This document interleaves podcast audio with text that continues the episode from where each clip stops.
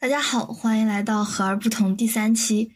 其实说第三期呢，我觉得可能也不是很准确，因为这一期跟我们以往的节目都不太一样，只有我和小 P 两个兄弟，两个兄弟一起聊天。对我们这一期节目其实就和张雨欣一样，属于二点五期。哦，哇哦，也不能说二点五期吧，就是。这个比起我们正式的那种大节目，更像是一个单独的闲聊小栏目。当然，如果你以后要把每次这种节目都放个小数点儿，那我觉得这么叫也还是可以的。对，那这就叫做我们和而不同的二点五期。你有点，怎么有点故意卖萌的意思？没有啊，我，我。我我说话说到尽兴的时候，就是会这个样子。发现了，发现了，就是会突然变得好像你只有十岁的样子。对呀。你可以跟那个 Junior Forty Eight 抢点粉。谢谢。然后我要和张古一炒 CP。张古一是谁？等等。就是我跟你说的那个短发、刘海很可爱。这么快，你连他名字都知道了？好像是吧？他好像开了微博。不错。嗯，说回正题，我们这次的话题就是想聊聊你这个夏天是怎么过的，也不是怎么过的吧，就随便聊聊关于这个夏天什么都可以。对啊，毕竟总选结束了嘛，就是大家都经历了挺多事情，然后我觉得心态也都有些变化，还挺值得来聊聊的。那么小 P，你的夏天过得如何呢？嗯，今年夏天其实算是我最有参与感的一次，然后从结果上来说也是最挫败的一次吧。虽然我觉得这次我们家就是刘亦菲，她这次这个排名退步有很多非人为的因素，就不是谁有意造成的，也不是说她去年一年真的有退步什么样子，多方面的因素造成了这种结果，但是。怎么说呢？其实这个结果除了让我很难受之外，也让我反思了很多东西。就是难过之后，流过眼泪之后吧，稍微想了想以前没有想过的事情。就我自己以前最早的时候是那个某 top 家的小粉丝，那个时候就觉得挺顺风顺水的。你每年尽力尽你的力。甚至可以说，就尽个七八分的力给他打点钱，然后就能看着他一直顺风顺水往上走。但是今年就是有一种好像自己真的无力回天的那种感觉。嗯，确实，我看你，毕竟你跟我经常聊天，我我看你真的经常为他操碎了心。你不要把我说的像妈饭一样，我也不是。也。也不是你为他操碎了心，而是说在他身上发生的一系列事情让你操碎了心。嗯，对，差不多。虽然我觉得就发生的这些事情，大部分也不是说在他的掌控里，然后也不是在我的掌控里。只能说，就是真的有了很多跟以前不一样的经历吧。以前做 top 加小粉丝比起来，是真的很安逸的。我以前。跟你推过同一位 top，我们就是那么认识的嘛。但是当时是一五年的时候，当时那位 top 还没有成为真正的 top，只能算是中间或者说中等偏上的那个水平。然后处在上升期嘛？对，甚至当时大家的目标是想把他送进选拔。对，是的。然后那个时候虽然他也不是 top，然后我还是一个非常。天真、幼稚、活泼、可爱的中学生，那个时候是我感觉到总选氛围最浓的一年。就虽然没有现在那么剑拔弩张，但是真的是想为了一个人的梦想，或者说都算不上梦想吧，仅仅是因为他想要这个事情，他想达到这个目标，我就感觉我愿意倾尽所有去帮他实现。你知道我当时为了给他。集资，我做了什么努力吗？啊，你之前好像跟我提过。对，当时集资的的平台还是魔点哦。然后魔点当时有一个活动，就是新用户注册好像是可以领五块钱还是多少钱的红包，然后这个是可以直接用于集资的。嗯，我当时因为是学生嘛，然后也没有什么钱，也不是很想花家里的钱。我就在学校里 一个个拉同学去注册魔点，然后就这么一点点、一点点的红包到账，甚至会在微博上邀请根本不太熟悉的网友，就私信打扰人家，让他去做这个事情。嗯，就现在的我肯定是做不出这种事情了，又比怎么说呢？感觉比较自毁形象，而且那几块钱、几块钱聚集起来，嗯，就咬咬牙的话，从自己的钱包里抠出来就可以了。对，那我觉得当时那种就并不是说你像这样很艰难的去凑几块钱几块钱，它最后可能对局势不会造成什么决定性的影响，但是那种投入的感觉，嗯，是我觉得那那种感觉才是关键，就是现在很难再找回来的那种心态。对，那个才是我心中真正的夏天的氛围。对啊，我当时也是刚刚上大学，然后现在可能。呃，经济各方面其实都比当时宽裕了不少，就是自己对这方面的掌控力强了不少。但是自己的感觉是不一样的。虽然虽然我其实对我来说，可能参与感最强的是今年总选，因为有一种自己的特意在危难之中的那种感觉。嗯，所以我说，就今年总选，今年的夏天就非常没有夏天的感觉。就是是我体验过的最没有氛围的，哎，不能这么说吧。但反正就我个人而言，我觉得，就算我在这次总选中也参与了集资，而且集的数额也不小，但对于我来说，那是一种很机械式的完成任务，甚至说我是怕我身为某某某的粉丝，如果我不打钱，别人会说我。就是有点这种心态去集资的，而并不是说你好像要投入一定的数额，然后才能正当的去做他的粉丝的那种感觉。对呀，虽然我本身是非常不同意这种论调，对，但是你还是会感到那种，就冥冥之中，你其他的同担给你的那种压力，甚至是整个饭圈给你的那种压力。大家虽然嘴上都会说着，嗯，就是白嫖也有白嫖的权利，但实际上那种暗暗的鄙视链还是存在的。对。甚至就不止说白嫖了，就你要是就是你打钱了还不够，你要打的多，对吧？对呀。我就今天吧，看到好像是从无限奇迹那里看的，说现在有人说不做数据都是白嫖。这方面这几年变化真挺大的。我没有记错的话，最早对，哎，不是不是说卖老资格那个样子啊，但是。我不知道你跟我的记忆是不是一样，就是最早的时候，我觉得大家对做数据控评这些东西，甚至是持否定看法，就觉得很傻。嗯，对。但是，嗯，其实我也能理解。我刚刚那句话说完之后，可能就会有很多，比如说应援会管理啊，或者是数据组打头组负责，听了刚刚那句话可能会很很生气。我确实承认做这方面的投入其实挺大的，就他打钱相对来说可能都是比较轻松的东西，因为打钱你就是。咬咬牙那么一瞬间，但是打头的话，是你有一个持续的时间精力，甚至有时候有金钱的投入。我也能理解现在做这个东西的必要性，因为现在和它不像我们最早来的时候是一个又小又封闭的圈子。你要是想在整个内娱这个环境里面，让它有机会去争取一些更好的资源的话，你就难免会要去跟内娱现在的一个风潮。因为我相信，其实清醒的人是很多的，就很多人都知道做数据控评这些东西其实是一个内卷的行为，就是对家，也不是说对家，就是其他家做的越狠，我们就要做的越狠，最后每个人都累的不行了，但是实际上除了资本方，也没有谁真的得到什么特别大的益处。但可能就是是的那种感觉，就是这个趋势已经大到你凭借个人或者说几个人或者说整条河的力量，已经没有办法让它停下来了。也是挺无奈的一件事情吧。对，但就我而言的话，我是绝对、绝对不会参与到打头和控评的行列中的。为什么呢？因为我觉得这种行为，它和打钱的区别就在于，打钱是相当于我在别的地方去劳动了，然后获得了我的回报，然后现在我是。在在偶像这里面花钱，其实是相当于我是为了自己的快乐，我是为了娱乐去消费。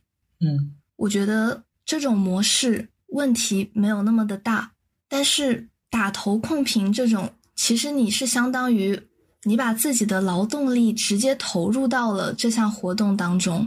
嗯，但是这个活动就如小 P 刚刚所说的，它真正的受益者真的只有资本方而已。为什么这么说呢？我觉得控评真的是一个很傻的行为。首先，你在你去控评的那些地方，大家基本都不会不认识你要宣传的那位小偶像。而对于路人来说，这种千篇一律的、非常机械化的控评，就跟贴小广告、像淘宝刷屏一样。当然，这个别的地方也批判过很多次，所以我就不多说了吧。就我觉得是一个比较无效的行为。但是如果你不去做，那确实就会有别的人他铺天盖地的做。虽然大家在观感上觉得这样不好，但是。还是会有像路人，他就会通过这种渠道去知道了这个人，然后又会带来各种怎么说呢？就是蝴蝶效应。哎，也不能这么说，但反正就是潜移默化的，对于那位小偶像是有益处的。嗯，反正控评这个事，我觉得是这样子的。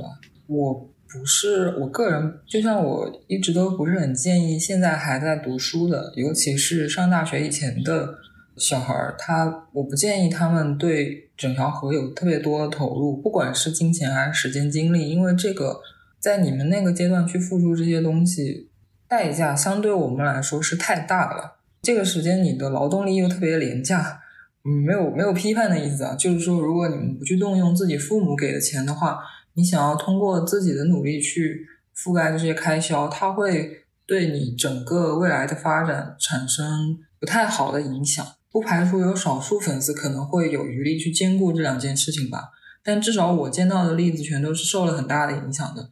因为你一旦是有点这种偏执，或者说有点疯狂的投入这个事情的话，你整个人的重心一定是已经不在你现在最应该做的那件事情上面了。打头这个事情也是一样，你整天惦记着说啊，他发微博了，我要第一时间冲过去，然后我要给别人赞啊，什么什么什么的，这个。怎么说呢？对你自己不好，而且实际上也是效率挺低的一个事情吧，我是这么感觉的。给大家一个小小的建议：如果不喜欢控评、嗯打头等活动，但是还是想要在小偶像那里有存在感，可以来犯边缘。嗯，对。然后控评这个事，我还有一点想说的，就是既然聊到这边了嘛，现在在听的大家应该也都知道，前几天。就是孙瑞，首先让我们恭喜他登顶了，但是在 孙瑞登顶，期待孙瑞。不是，不要用这种阴阳怪气的语气吧？我觉得也不是他的错。嗯，确实，对吧？就就是前几天在总选结果出来前几天，不是因为控评的事情导致当时有一波节奏嘛？就这么说吧。嗯，所以我觉得这个事情其实是值得各家反思一下的，因为。你不管做一件什么事情，都一定要记得你做这件事情本来的目的是什么。你花了这么多的人力，甚至是花一些钱去做控评这件事情，首先你是希望对你自己的推有好处，对吧？所以不要让自己只记得去做这件事情，然后忘了为什么去做。有时候这样就会产生一些反效果。比如说那条博，他真的没有提到你控评里说的这个人，那实际上你时间也一样付出了。但是最后收获的却是一个反效果，就有一种不光事倍功半，甚至有一种南辕北辙的感觉。所以有时候真的要停下来想想。我知道大家做控评做习惯了之后，可能变成了一种惯性吧，就看见官博发博了，马上就冲过去把自己推的美图一贴，然后文案一复制就发出去，这样不一定就是一件好事。我觉得这个事例还是挺值得大家反省一下的。而且控评这个东西，除了刚刚我说的你要注意这个原文到底说的是谁，就你要好好做阅读理解之外吧，嗯，据我的了解，控评这个事情最早出现的时候，其实是时代峰峻那边，他们为了不让自己的推看到，也不能说他们的推，就他们的 idol 吧，不不让他们看到那些非常烦人的黑屏，所以才做了那个控评，把好的评论刷上去。它本来的作用是这个样子的。所以在一些，比如说提供资讯的那种博上面啊，在它它上面在讲解握手会规则，那底下评论区大家可能希望看到的是一些上面没有说清楚的提问，然后还有官博的回复，他们绝对是不想看到一大堆照片，然后还有名字或者各种表情包的。对，我想到一五一六年那会儿吧。整个河的体量还比较小的时候，那时候评论区大家和小偶像，你是能够感觉到他们真的是有在交流的，而不是像现在可能仅仅说啊什么什么真好看，怎么怎么样，就是可能我那位推是比较算有趣、比较妙语连珠的那种，所以他发了一条好玩的微博之后，粉丝也会争着去想一些好玩的评论去跟他这么对应。而且那个时候又刚出了那种给评论点赞的功能吧，有的时候看大家那种妙趣横生的评论，觉得饭盒是一件非常有意思的事情。然后关于控评的话，我这里有一个比较新的思路，哎，也不能也也不敢说是新思路，就是我今天看了一个新婚燕尔的视频，也不能说新婚燕尔的视频吧，就是戴燕妮戴姐她接受一个采访。然后反正里面说了一些有点刺激的东西，然后我就去看评论。当然这个地方肯定是没有人控评的，但但就拉在下面，拉到下面。这时候突然看到一个人，就点评了一番之后，甩出了戴萌戴老师的表情包。然后我当时没有反应过来，然后后来想一想，这其实跟控评有那么一点点像，就都是甩一张。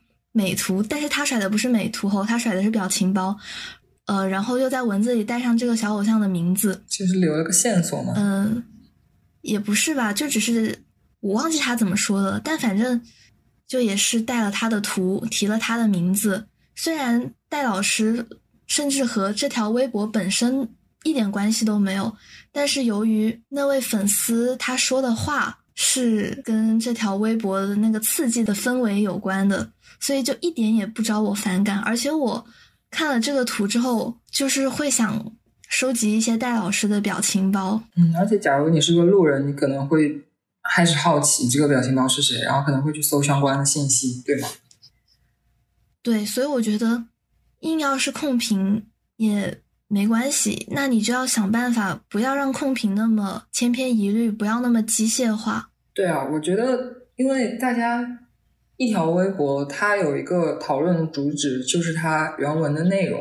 你真的想要起到那种给你的推推广，或者是多给大家分享他的信息也好，丰富他的人设也好，我觉得最先要做到不引人、不引路人反感，或者说不引那些潜在可以加推的粉丝反感的方式，就是你要尽量去跟那个主旨相关啊，不是说大家翻到评论区都觉得很奇怪，怎么大家都在自说自话的那种感觉，就。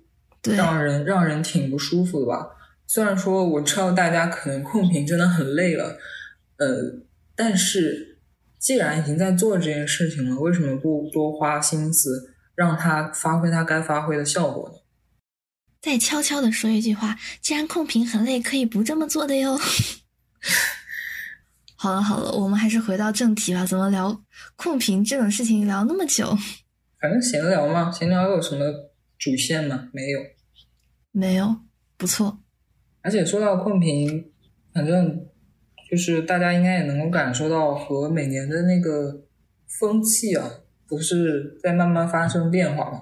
比如说几年之前，在我自己还是个新粉丝的时候，当时大家觉得最好的粉丝就是那种没事不出来，出来就是打钱的那种，就是大家觉得这个是最棒的粉丝。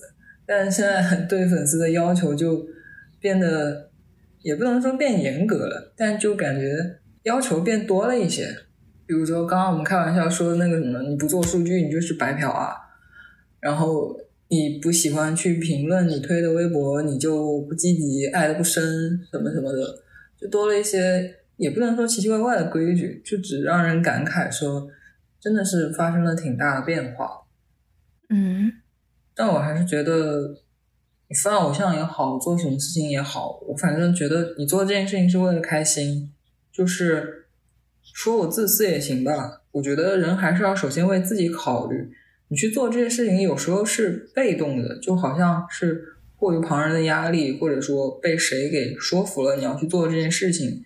但如果有时候你觉得真的不是太开心的话，我觉得就应该坐下来反思一下。你犯偶像最开始的那个目的到底是什么？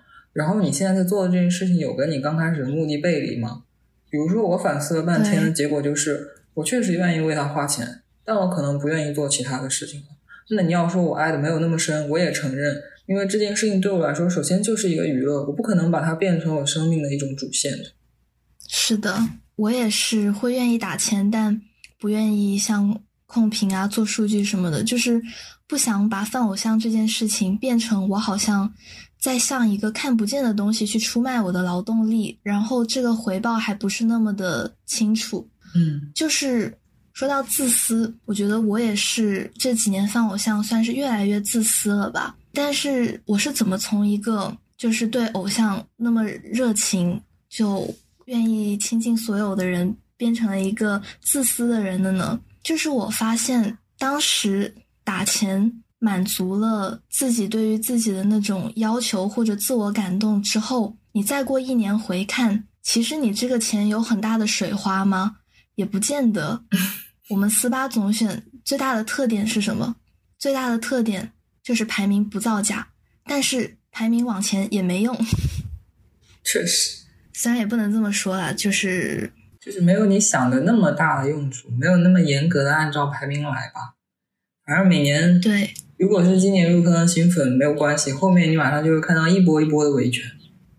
对，然后就连打钱这件事情，我也没有那么积极，然后反而好像是被人逼的去做的一样，是因为我后面发现吧，对于我来说，我犯一个偶像，其实跟这个偶像本人的关系可能不是特别大，反而他只是我一个寄托幻想的对象，嗯。罗兰·巴特在他的《恋人絮语》这本书里面就有写过一句话：“热恋中的自我是一部热情的机器，拼命制造符号，然后供自己消费。”虽然这本书讲的都是爱情，但我觉得爱情，尤其是热恋和泛偶像的共通之处还挺多的。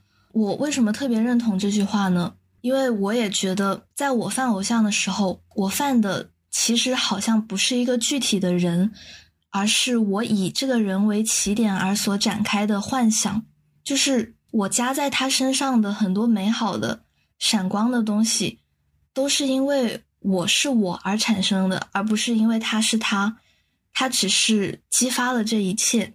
嗯，回到这句话本身，符号的这个意思就可以理解成象征意义吧。打个比方。宋欣冉在我心中，她象征的就是一个非常天真的心无旁骛的这么一个存在。但是我就想过，这些品质难道只在她的身上有吗？我觉得是总有一些人可以启发我的灵感。那他真的特别到值得让我去为他付出全部吗？我觉得肯定不是。所以，包括在放偶像的前几年。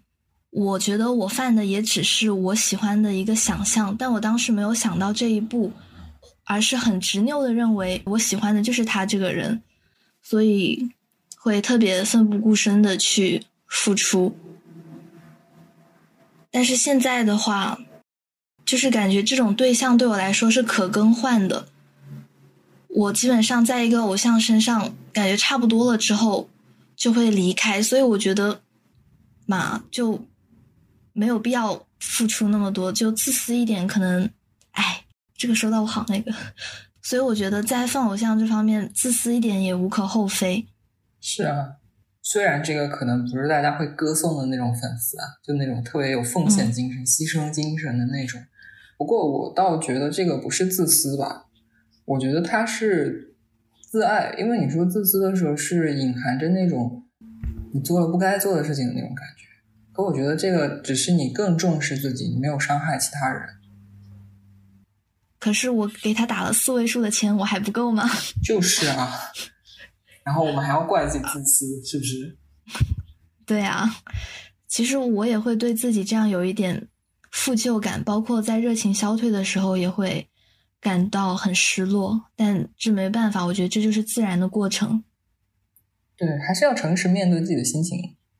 骗是骗不过的，不过这方面其实我能懂你说的这种心情。平常你跟我聊的时候，有时候也会展开分析自己 fan 偶像或者是看其他的那些人的那种心理嘛。我能够明白你在说什么。不过其实我跟你的想法是不一样的，就是为什么我今年打钱还是很积极，虽然说打的也不是那么的多，反正没有够上大佬的那种级别吧，但是也算是我。抬了好几次心理预算呢。本来我确实没有打算投入那么多，不过我抬预算并不是因为说依然会在催促啊，或者是我感到了一种 peer pressure，可以那么说吗？就是别人在打的钱越来越多，然后我如果不打那么多的话，我是不是会被他们甩下？是不是我爱不够他们那么多？啊？倒没有这样的感觉。我打钱的时候的那个感受。很简单，就是我觉得我在为从他那边得到的快乐，或者说更广泛一点，我为我自己从他那边得到的正面的感受，然后获得的那些正面的记忆在付费，我是这么想的。嗯，我明白。所以按照这个逻辑来说，我不愿意去打头或者控评，也是因为我始终觉得这件事情对我来说就是一个娱乐行为。虽然说它牵扯到它牵涉到一个真人，所以说你完全不把它当一回事儿的话呢，可能。有一点点对他，对我来说有一点点对他不尊重，因为我肯定是非常认可这个人的，我是很可以说是很敬重他的。但是放偶像这件事情对我来说是一种娱乐，那我肯定会去避免一些会降低我体验质量的事情，所以我只愿意花钱而不愿意做其他那些东西。呃，可以这么说吧。当然，我我也明白你的意思，我也是。为其实我打钱也是出于跟你一样的理由，嗯，只不过呃，因为我那种热情的周期比较短，通常一个月就已经到下达一个比较普通的水平，然后之后可能只是抓住一点余温吧。然后今年总选的周期对我来说是有点长了，所以到最后我才会说出这种话。哦，我明白。不过我刚刚说的那个其实也是我打钱的一部分原因，另外一部分我刚刚说了，就是我说我是比较认可我现在选择的这个人，然后是我是比较敬重他的嘛。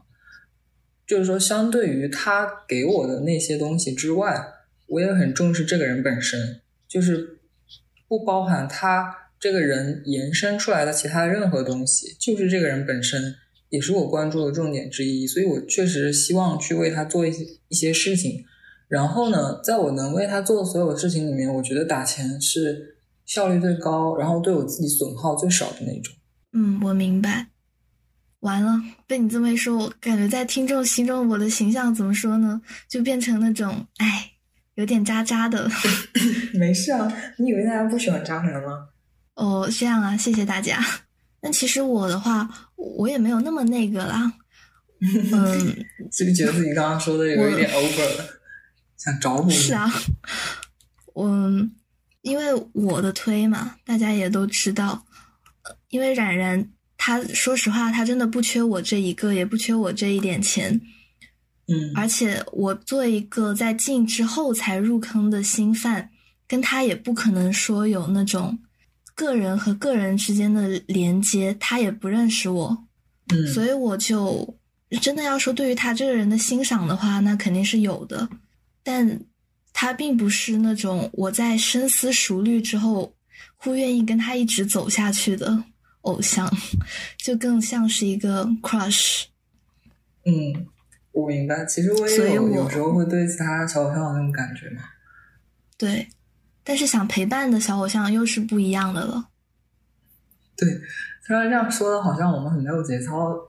但是你要诚实、诚实面对自己的心情，不是说你顾及自己作为一个饭的面子，去有那种粉丝包袱的话，对，真真诚的来说，多多少少是会有一点这样的心态的。我我是觉得饭偶像没有必要太 没有必要太重视忠诚这个事情。虽然说我最早的时候。那个时候我是运气比较好吧，就是我第一次入坑，然后到最后真正塌房子，有好几年的那么时间，是是风平浪静的。现在大家都知道你的推是谁了。没关系，我也不打算瞒着。嗯，就是有好有那么好几年的时间，然后正好呢，他也没有那种让我想要出坑的感觉，所以我就很顺利的做了一个单推，呃，没有说几个月就重生一下啊什么之类的。但是如果说你就是感觉自己做不到了，比如你真的感觉你对你现在关注的这个小偶像热情冷却了，也没有必要太去责怪自己了。我还是得反复强调，这个事情它是一个娱乐行为，不要把它上升成责任什么这个，不然你会发现你的乐趣消失的非常快。而且一旦你用这种非自己本心的东西去束缚自己的话，我见过很多这种例子，虽然当时你能够强迫自己留在那里，但是最后它会让你的感情变成一种更复杂的，甚至靠近于怨恨的感情。到那个时候，场面就很难看了。是的，这个也不是，也不仅适用于泛偶像，适用于整个人生了。对，就是对自己少一点莫须有的道德审判吧。对，就是这个不是说要告诉大家为为所欲为，然后不守规矩的这个样子，只是说有时候你要分清楚你自己真正在想的东西，还有一些你以为是自己想法，但其实是从别处塞过来的东西，你要去认真面对自己的心情。就是我的建议是这个样子的。没错，说的好。聊夏天，突然聊成了这种东西呢。嗯，不过本身我觉得，在河粉这个身份里面吧，一年可能就是夏天的时候，你整个人的感慨会最深一点，会想很多有的没的那些东西。啊说完了投票这些事儿，我们来谈谈握手会这这种愉快点的，好吧？哦天呐，那我这次没有发言资格了呢，你说吧。嗯，我好像也没有什么发言，就就是没有什么特别要说的。你问吧。我问，那我当然就是想让你分享一下你这次电卧的经历啦。哦，嗯，电卧的感觉就是，首先让我感触最深的居然是经济方面的。就我算了一下，我这次 我这次电卧冉冉握了六张券，然后。因为我人不在上海，所以找了一个代握老师，他给我的价格是包上排队，包上六张券，总共价格是三百三。今年握手券价格大概是二十五块钱一一张，就按这个来算吧。就是那天，后来那天就涨上去。哦，好，那就那天是二十五，二十五乘六等于多少？一百一百五对吧？对，一百五对不对？然后三百三减去一百五是一百八，对吧？对，一百八就相当于我付给他。我我怕自己算错，多 多丢人呢。这就你待在美国待久了，你的数学也 不是。我是我我是怕被人说范随偶像脑子不好使，知道吧？你看嘛黑自己就算了，还要顺带黑一把你偶像，你有问题哦。继续说，不错，一百八，那这个价格。他又好像帮我排队排了大概两个小时吧，嗯，然后那天他又要早起去赶交通，我觉得这么一算下来，其实好像还挺省钱的。就我也不用说亲自到那个地方，虽然结果就是没有看到冉冉非常可爱的 双马尾，那个可爱的后脑勺，让我魂牵梦绕。哎，夸张了。就感觉这种形式挺实惠的，嗯，而且你这个你这还是 top 级别的价格。我之前有看到有人，具体是谁他没有说啊，但应该是一个比较边缘的成员。他找电卧那人帮他排一个小时，居然只要十八块。我也不知道是不是有友情价的原因啊，不是友情价的原因，刚刚没说清。有的吧，我这次去也电卧了一下理会。嗯哼，那个排队费好像我就交了十五块钱，但他基本上只排了十来分钟吧。对，今年我也不知道我这钱花的。除了少数那几个人之外，都挺好排的。因为你看反图也看得到啊，这次队列普遍都比较空。它本身又是预约握手制嘛，然后因为疫情的原因，很多人没办法到场。对哦，确实。反正那天是真的，就是体验最好的一天了。排队排的也快，然后握手券价格也下去了。后来八那边加开了一场二十一号的那个握手之后，好像是因为那次只有进圈成员，然后握手券刷了就涨上去，价格又涨到三十多。哦，所以说当黄牛是个学问。你就曾经当失败过吗？还是什么？是我记错了吗？对，对我曾经当失败过。巩固了你傻白甜的人设呢。对啊，哭了。感觉我们的夏天好像聊完了，确实不，如说说你在这个夏天最快乐的事情。既然犯偶像就是为了快乐，我这个夏天最快乐的事情，你要挑出一件的话，这很难说啊，因为大部分时候都还是快乐的。唯一痛苦的时候就是讲讲 QQ 群作业的时候，其他时候都挺快乐的。那讲讲快乐的回忆吧。就比如说，我还挺喜欢去看刘亦菲的直播和电台啊，真的每次都。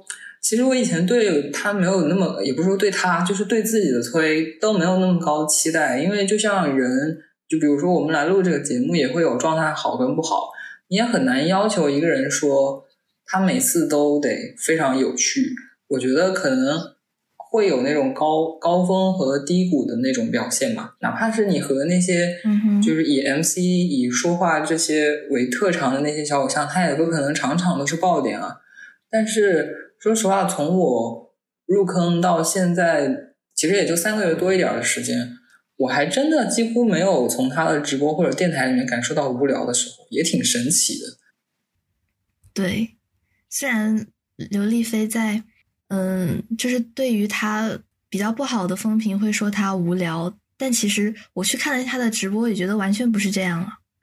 嗯，我只能说他不是那种，他不是那种大家想到幽默的时候会第一时间想出来的人吧，因为他也不是特别擅长 MC，然后他也不是呃挺能讲相声或者挺能脱口秀的那种人，但是无聊我真真的不觉得他无聊，可能他那种幽默是那种非典型的幽默吧，一定要在他那个人身上才能发挥效果的那种。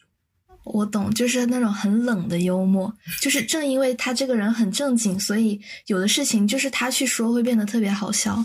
对啊、但总体上来说，我还是挺享受的，不然我也不会这么心甘情愿的去打钱。反正我存在感又不高，我白嫖也没有人会骂得到我。完了，你沦陷了。没关系了，反正最后还是没有破我的预算，我真的是心如铁石。虽然最后看到他所以你排名有点后悔，觉得自己可能不该控制，但是嗯，哎，也不是你那一点钱能解决的事情。天哪，你在骂我没钱是不是？天呐，原来你有钱是不是？没有，我真的没有。对吧？啊，那你放说。偶像打钱是只在那个账户里拿钱吗？我给自己的底线是那个盈利加本金加在一块儿，反正就是我那个基金账户，最多最多我就把这个 all in，然后我不会影响到自己的生活费或者是其他什么奖学金之类的，我都不会拿出来放在这边。哇哦，小小屁孩拿奖学金呢，了不起，不错。我觉得你在嘲讽我。我们学校的研究生奖学金是百分百覆盖的。哦，原来是这样啊。对，顺便鼓励一下大家，就是各位现在如果在听的有高中粉丝的话，请大家务必把精力多放在高考上一点，因为很有可能你考了一个比较好一点的大学，几年免费拿的这种钱就够投一个九千九百九十九了。真的不要现在抠抠搜搜的去吃馒头。如果我是高中生，我就会问你，可是那个时候他都毕业了，我都不喜欢了。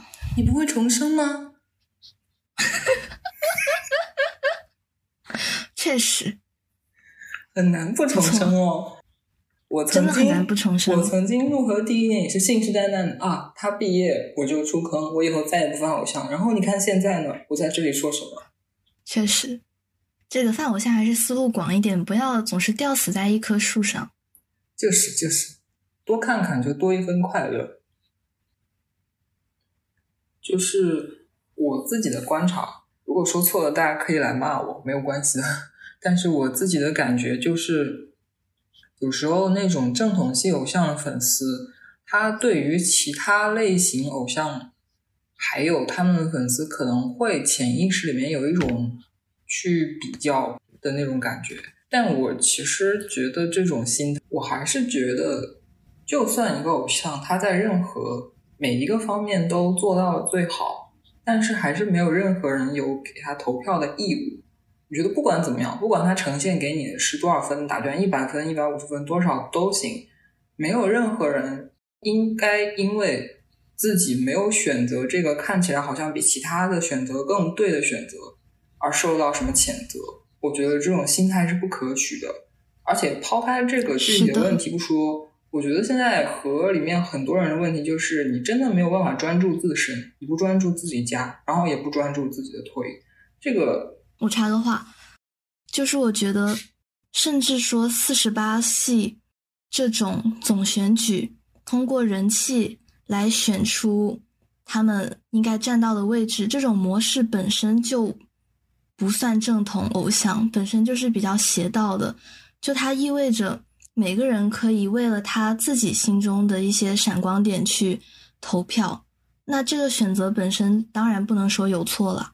对，虽然我大家今年可能也都看到，今年走到比较前列的一些偶像，他们身上是有一些争议性事件的，但是我之所以没有对他们的这个排名表现出啊，也不是没有表现出，就是根本就没有感受到。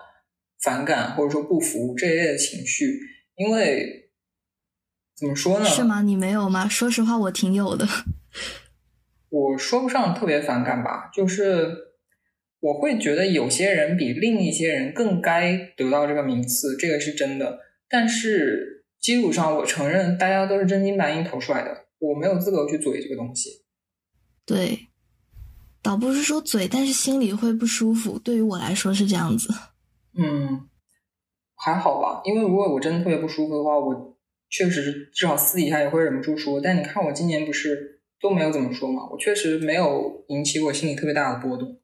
确实，就想到《人间规则》里的歌词：“我被告知那规则必须遵守，绝对不能打破，犯规的人却能得到更多。”嗯，是啊，我经常这句话就是这句歌词在很多地方经常被引用嘛。可是我觉得他这个歌词我是非常非常同意的。我觉得这种就发生这种现象，确实会让很多人感到失望。但是很多人引用它，我觉得有一点点把它用错了地方的意思。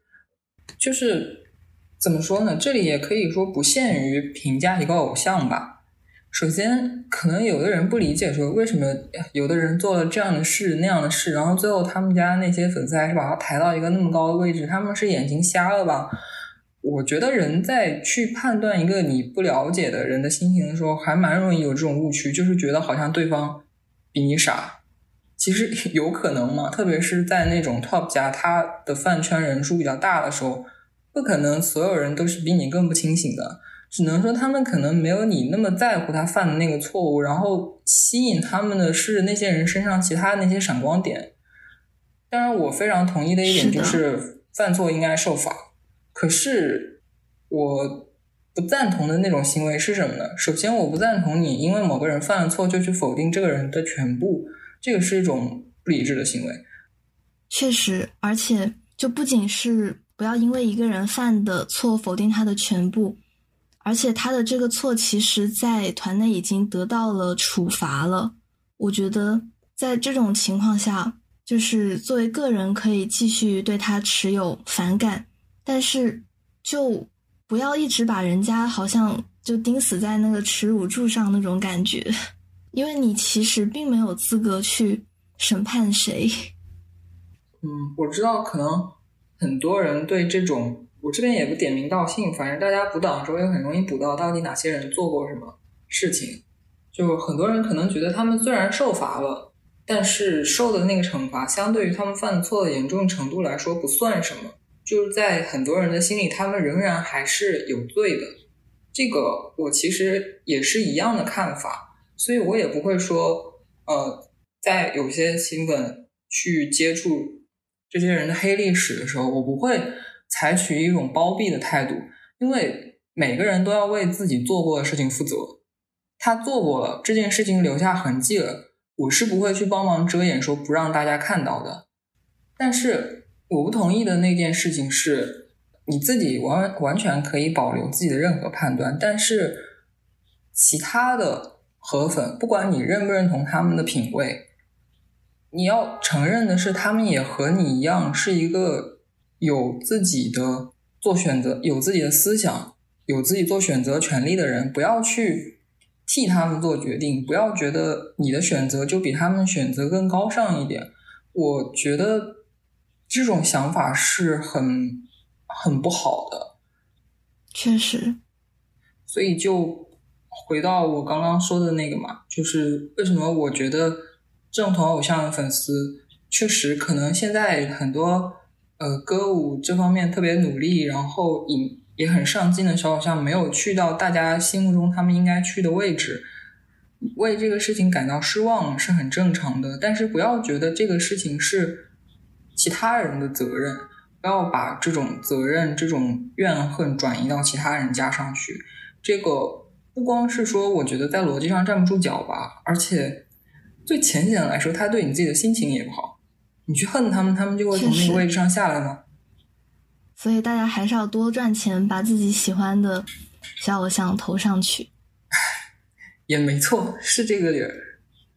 嗯，我们差不多就聊到这边了。虽然是说从夏天开始聊的，但后面扯了很多看似和夏天没有什么特别大关系的东西。不过我的话，其实就是想跟大家说呢，不管在做什么事情，小到你去选择去控评啊，你选择去打钱，大到放偶像，甚至是比放偶像更大的你生活里其他那些事情，都要警惕，不要让自己迷失在那个过程里面，要时不时回想一下。到底是你当初是为什么做这个事情的？不然的话，最后你可能会到一个就是离自己当初的目标很远的地方。是的，用土话讲就是不忘初心，方得始终。不管怎么样，放偶像最重要的就是开心嘛。就祝大家在放偶像的过程中都能收获快乐。那我们这一期就到此结束啦。如果你喜欢我们的节目，虽然你不能为我们打钱、控评、打头，但是呢，你可以把我们推荐给你的朋友们。如果你不喜欢我们的话，那，那你倒是可以 黑我们，说不定我们就黑红了呢。对，就感谢大家给我们的流量了。我们下期再见。下期再见。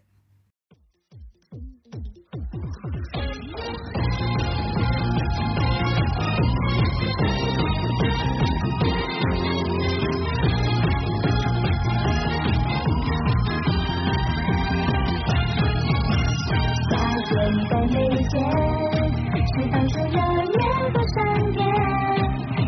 谁带的沙冰天，跳出色更惊艳，清晨真晴天。再美的语言，也需要金色的铺垫，此刻说的永远，更接近了。